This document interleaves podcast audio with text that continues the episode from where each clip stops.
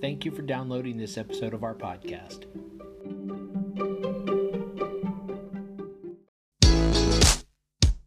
Hi, and welcome to the podcast for Solomon Staircase Masonic Lodge number 357, where we talk about all things related with Freemasonry, including Hermetic teachings, philosophy, reason, spirituality, and much more. We're located in Buena Park, Southern California. Tune in as we continue to update our podcast with informative talks and articles for Masons worldwide and those who would like to inquire within.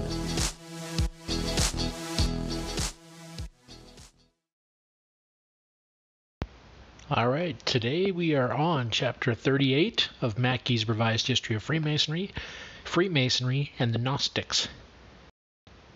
Far from rare, hypothesis seeks to trace a connection between Gnosticism and Freemasonry, and perhaps even an origin of the latter from the former. This has been repeatedly advanced and is therefore worthy of some examination. One of these instances is in a work of C. W. King, published in 1864 under the title of The Gnostics and Their Remains, Ancient and Medieval. Mr. King is not a Freemason, like all the non Masonic writers, such as Barruel, Robison, De Quincey, and a host of others, who have attempted to discuss the history and character of Freemasonry, he has shown much misunderstanding of the subject. In fact, these self appointed critics, when treating of subjects in which they are not and cannot be familiar, remind one of the busybodies of Plautus, of whom the latter has said that while pretending to know everything, they know nothing. Qui omnia se simulant scisse nec quiquam sciunt. Very justly has brother W. J. Hughan called this work of King's, so far as its Masonic theories are concerned, one of an unmasonic and unhistoric character. But King, it must be admitted, was not the first writer who sought to trace Freemasonry to a Gnostic origin. A pamphlet was published in 1725, a copy of which has been preserved in the Bodleian Library, Oxford, England, among the manuscripts of Dr. Rawlinson, and which bears the title of Two Letters to a Friend, the first concerning the Society of Freemasons, the second giving an account of the most ancient order of Gormagons, etc.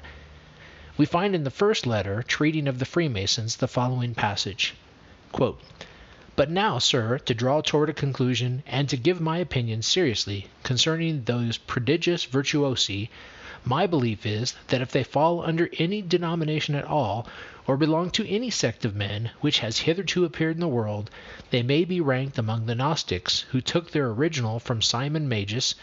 These were a set of men which ridiculed not only Christianity, but even rational morality teaching that they should be saved by their capacious knowledge and understanding of no mortal man could tell what. They babbled of an amazing intelligence they had from nobody knows whence. They amused and puzzled their hair brained, unwary crowd with superstitious interpretations of extravagant talismanic characters and abstruse significations of uncommon Kabbalistic words, which exactly agrees with the proceedings of our modern Freemasons. We must confess that the true value of this pamphlet was not such as to have preserved it from the literary tomb which would have hidden it had not the zeal of a collector of such curios preserved a single copy as a relic. Yet the notion of some relationship of Freemasonry to Gnosticism was not in later years altogether cast aside and forgotten. Hutchinson says that under our present profession of Masonry we allege our morality was originally deduced from the school of Pythagoras, and that the Basilidean system of religion furnished us with some tenets, principles, and hieroglyphics. Basilides, the founder of the sect which bears his name, was the most eminent of the Eastern Gnostics. About the time of the making, or perhaps it was only amending, of the high degrees on the continent of Europe, a variety of opinions of the origin of Freemasonry, many of them absurd, sprang up among Masonic students. Among these theorists there were not a few who traced the order to the early Christians because they found it, as they supposed, among the Gnostics, and especially its most important sect, the Basilidians. Several of the German and French writers have also suggested somewhat plainly the hypothesis of a connection, more or less intimate, between the Gnostics and the Freemasons. We do not know that any German writer has positively asserted the existence of this connection, but the doctrine has, at times, been alluded to without any definite or strong denial of a belief in its truth. Thus, Karl Michaeler, the author of a treatise on the Phoenician mysteries, has written some observations on the subject in an article published by him late in the 18th century in the Vienna Journal für Freimaurer. on the analogy between the Christianity of the early times and Freemasonry. In this essay, he refers to the theory of the Gnostic origin of Freemasonry. He is, however, very guarded in his conclusions, and says conditionally that if there is any connection between the two, it must be traced to the Gnosticism of Clement of Alexandria, and on which simply as a school of philosophy and history it may have been founded, while the differences between the two now existing must be credited to changes of human conception in the centuries that have since gone by. But in fact, the Gnosticism of Clement was something entirely different from that of Basilides, to whom Hutchinson and King say is due the origin of our symbols, and whom Clement vigorously opposed in his works. It was what he himself calls it a true gnosis or Christian philosophy on the basis of faith. It was that higher knowledge, or more perfect state of Christian faith, to which St. Paul is supposed to refer when he says in his first epistle to the Corinthians that he made known to those who were perfect a higher wisdom. Reghellini speaks more positively. He says that the symbols and doctrines of the Ophites, who were a Gnostic sect, passed over into Europe, having been adapted by the Crusaders, the Rosicrucians, and the Templars, and finally reached the Freemasons. Lastly, we may refer to the Leland manuscript, the author of which distinctly brought this doctrine to the public view by asserting that the Freemasons were acquainted with the faculty of abrac, by which phrase he refers to the most prominent and distinctive of the Gnostic symbols. That the writer of this very curious document should thus have intimated the existence of a connection between Gnosticism and Freemasonry would lead us to infer that the idea of such a connection was not wholly unfamiliar to the Masonic mind at that period. Such an inference will be strengthened by the passage already quoted from the pamphlet in the Rawlinson collection, a treatise which was published about a quarter of a century before. But before we can enter into a proper discussion of this important question, it will be wise, for the sake of the general reader, that something should be said of the Gnostics and of the philosophical and religious system which they professed. We propose, therefore, very briefly to reply to the questions what is Gnosticism and who are the Gnostics? Scarcely had the light of Christianity dawned upon the world before a host of heresies sprang up to disturb the new religion. Among them, Gnosticism held the most important position. The title of the sect is derived from the Greek word gnosis, which means wisdom or knowledge. This name was adopted in a spirit of pride to intimate that the disciples of the sect were in possession of a higher degree of spiritual wisdom than was to be reached by those who had not been initiated into their mysteries. At so early a period did the heresy of Gnosticism arise in the Christian church that we find the Apostle Paul warning the converts to the new faith of such blemishes on the pure doctrine of Christ. He tells his disciple Timothy to avoid profane and vain babblings and oppositions of science falsely so called. The translators of the Authorized Version have so rendered the passage. But in view of the greater light that has since their day been thrown upon the religious history and spirit of the period of the Apostles, and the real nature of the Gnostic element which disturbed it, Brother Mackey was of the opinion that we may better preserve the true sense of the original Greek by translating the words as oppositions of the false gnosis. There were then two kinds of gnosis or Gnosticism, the true and the false. This is a distinction which St. Paul himself makes in a passage in his epistle to the Corinthians, in which he speaks of the wisdom which he taught and gave to the perfect as opposed to the wisdom of the world. Clement declared himself to be a follower of this true Gnosticism. With it and Freemasonry there can be no connection except that slender one admitted by Michaeler, and relating only to the search and study of philosophical and historical truth. The false gnosis to which the Apostle refers is the subject of our present inquiry. When John the Baptist was preaching in the wilderness, and for some time before, there were many old philosophical and religious systems which, coming from the East, had the mystical character peculiar to the Oriental mind. These various systems were then, because of the better communication between different nations following the conquests of Alexander of Macedon, beginning to borrow from each other. The disciples of Plato were taking some of the doctrines of the Eastern Magi. These in turn were becoming more or less influenced with the philosophy of Greece. Traditions of India, Persia, Egypt, Chaldea, Judea, Greece, and Rome were mingling in one mass, and forming out of the mixture a mystical philosophy and religion which partook of the elements out of which it was composed, and yet contained within its bosom a mysticism peculiar to itself. This new system was Gnosticism. This took its leading doctrines from Plato, from the Zend Avesta, the Kabbalah, the Vedas, and the hieroglyphs of Egypt. It taught as articles of faith the existence of a supreme being, invisible, inaccessible, and incomprehensible, who is the creator of a spiritual world consisting of divine intelligences called eons, emanating from him, and of matter which was eternal, the source of evil and the antagonist of the supreme being. One of these aeons, the lowest of all, called the demiurge, created the world out of matter, which, though eternal, was inert and formless. The Supreme Father, or first principle of all things, had dwelt from all eternity in a pleroma, or fullness of inaccessible light, and hence he was called Bythos, or the abyss, meaning the deep na- nature of his perfections was beyond measure. This being, says Dr. Burton in his explanation of the Gnostic system in the Bampton Lectures, by an operation purely mental, or by acting upon himself, produced two other beings of different sexes, from whom by a series of descents, more or less numerous according to different schemes, several pairs of beings were formed, who were called aeons, from the periods of their existence before time was, or emanations from the mode of their production. These successive aeons or emanations appear to have been inferior each to the preceding, and their existence was indispensable to the Gnostic scheme that they might account for the creation of the world without making God the author of evil.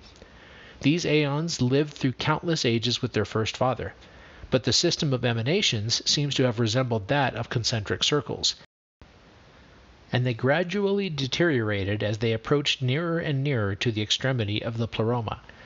Beyond this pleroma was matter, inert and powerless, though co eternal with the supreme God, and like him, without beginning. At length one of the eons, the demiurge, passed the limits of the pleroma, and meeting with matter, created the world after the form and model of an ideal world which existed in the pleroma or the mind of the supreme God. We need not enter into a minute study of the other points of the doctrine which grew out of these three. Sufficient is it to say that the old Gnosticism was not an original system, but was really a religion and a philosophy made up of portions of the older Grecian and Oriental systems, including the Platonism of the Greeks, the Parsiism of the Persians, and the Kabbalah of the Jews. The coming of Christianity found this old Gnosticism spread in Asia and in Egypt. Some of its disciples became converts to the new religion. They brought with them into its fold many of the mystical views of their Gnostic philosophy and sought to apply them to the pure and simple doctrines of the gospel. Thus it happened that the name of Gnosticism was applied to a great variety of schools, differing from each other in the way they explained the Christian faith, yet having one common principle of unity. They placed themselves somewhat in opposition to the understanding of Christianity as it was generally received by the disciples. They deemed the common view of Christianity insufficient to afford any absolute truth. Therefore, they claimed for themselves the possession of an amount of knowledge higher than that of ordinary believers. They seldom pretended, says the Dr. Reverend Wing, to demonstrate the principles on which their systems were founded by historical evidence or logical reasonings, since they rather boasted that these were discovered by the intuitional powers of more highly endowed minds, and that the materials thus obtained, whether through faith or divine revelation, were then worked up into a scientific form according to each one's natural power and culture. Their aim was to construct not merely a theory of redemption, but of the universe, a cosmogony. No subject was beyond their investigations. Whatever God could reveal to the finite intellect they looked upon as within their range. What to others seemed only speculative ideas were by them hypostatized or personified into real beings or historical facts. It was in this way that they constructed systems of speculation on subjects entirely beyond the range of human knowledge, which startle us by their boldness and their apparent consciousness of reality. Such was the Gnosticism whose various sects intruded with their mystical notions and their allegorical ideas into the Church, before Christianity had been well established. Although named and denounced by St. Paul as vain babblers, they gained in strength and gave rise to many heresies lasting until the fourth century. The most important of these sects, and the one from which the moderns have got most of their views of Christian Gnosticism, was established in the second century by Basilides, the chief of the Egyptian Gnostics. The doctrine of the Basilidians grew from the original Gnostic system. It was more particularly distinguished by the adoption from Pythagoras of the doctrine of numbers and its use of the word abraxas, that which, according to the Leland manuscript, so greatly puzzled the learned Mr. Locke. The system of Basilides held that the supreme God was beyond understanding and ineffable. Unfolded from his perfection were seven attributes, personal qualities, or rather personified powers, namely, mind, reason, thought, wisdom, power, holiness, and peace. Seven was a sacred number, and these seven powers referred to the seven days of the week.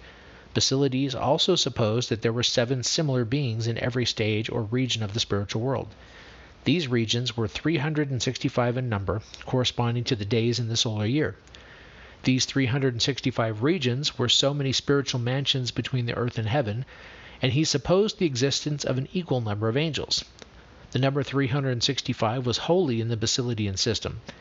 He worked out the word abraxas because these letters in Greek have the numerical value, when added together, of 365. The German theologian Bellermann thinks he has found the meaning in the Koptu or Old Egyptian language, where the words abra, word, and sach, blessed, holy, or adorable, and therefore abradash, easily made into the Greek word abraxas, meant the holy, blessed, or adorable word thus coming close to the spirit of the Jewish Kabbalist in their similar use of a holy name. Whether the word was thus invented by Basilides on account of the numerical value of its letters is uncertain. He, however, applied it in his system as the name of the supreme God. This word Abraxas, like the Tetragrammaton of the Jews, became of great importance to the Basilidians. Their reverence for it gave origin to what are called Abraxas gems, these are gems, plates, or tablets of metal discovered principally in Egypt, but also found in France and Spain. They are inscribed with the word Abraxas and an image supposed to refer to the Basilidian god. Some of these have on them Jewish words such as Jehovah or Adonai, and others have Persian, Egyptian, or Grecian symbols. Montfaucon, who has treated the subject of Abraxas gems at length, divides them into seven classes. Those inscribed with the head of a cock as a symbol of the sun, those having the head of a lion to denote the heat of the sun and the word Mithras, those having the image of the Egyptian god Serapis, those showing sphinxes, apes, and other animals, those having human figures with the words Io, Sabbath, Adonai, etc., those having inscriptions without figures, and those having forms of monsters. From these gems we take our knowledge of the Gnostic or Basilidian symbols, which are said to have furnished ideas to the builders of the Middle Ages in their decorative art, and which Mr. King and some other writers have assumed to be handed on to the Freemasons. The leading Gnostic symbol is that the supreme god Abraxas. This is represented as a human figure with the head of a rooster, the legs being two serpents. He has a sword in one hand, sometimes a whip, and a shield in the other. The serpent is also a very common symbol, having sometimes the head of a rooster, or a lion, or of a hawk.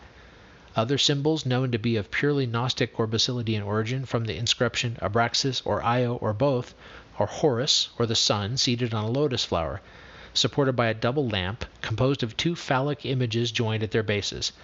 The dog, the raven, the Tau cross having over it a human head, the Egyptian god Anubis and Father Nilus stooping and holding in his hand the double phallic lamp of Horus. This last symbol is curious because the word halos, like Mithras, which is also a Gnostic symbol, and Abraxas expresses in the value of the Greek letters the number 365. All these symbols, it will be seen, make some reference to the sun, either as the representative of the supreme God or as the source of light. They lead to the belief that in the latter, Gnosticism as in the Mithraic mysteries, there was sun worship, one of the earliest and most extensive of the primitive religions. Evidently, in both Gnostic and Mithraic symbolism, the sun plays a very important part. Architects and builders of the Middle Ages may have borrowed, and probably did borrow, some suggestions from the Gnostics in carrying out the symbolism of their art. But it is not probable from their church organization and their religious character that they would be more than mere suggestions. Certainly they were not accepted by these Orthodox Christians with anything of their real Gnostic meaning. We may apply to the use of Gnostic symbols by the architects of the Middle Ages the remarks made by Frederick Apthorp Paley on the adoption of certain pagan symbols by the same builders.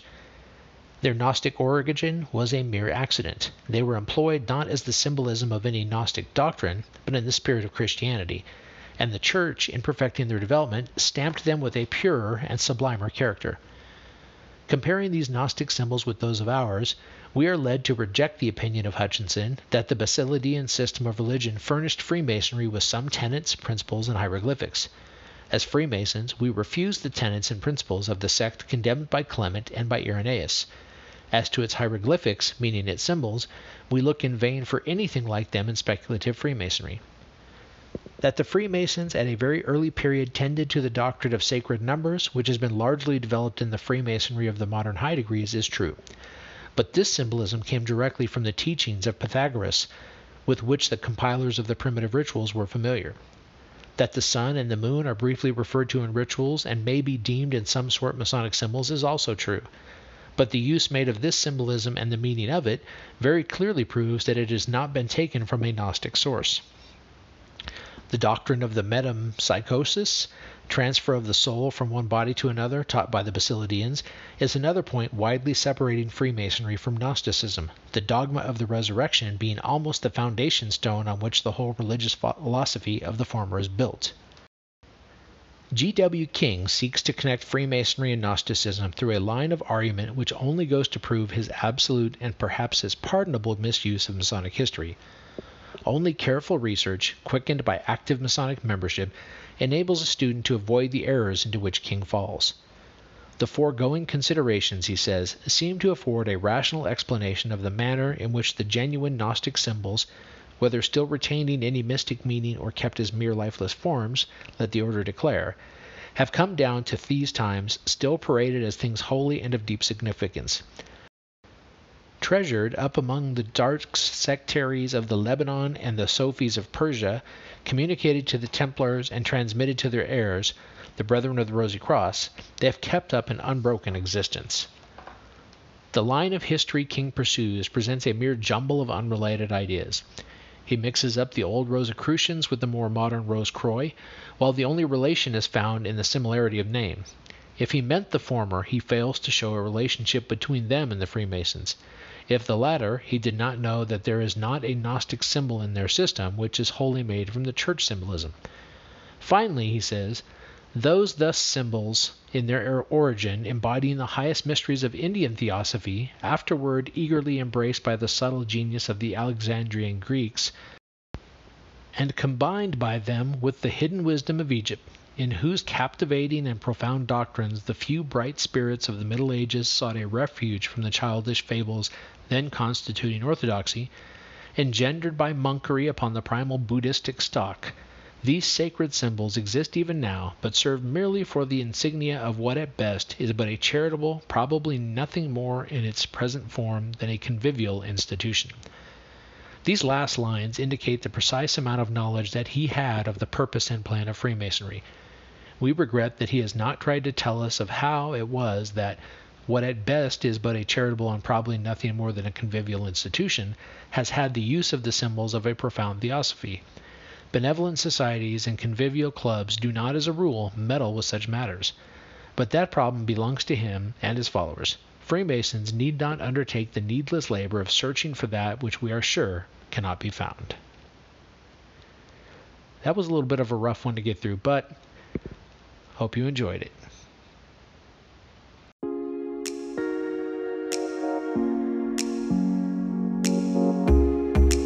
Thank you for listening. If you like what you heard, please subscribe and leave us a comment. We enjoy hearing from our listeners. If you really like what you heard, share this podcast with your friends and lodge members. Visit us online at solomonstaircase.org.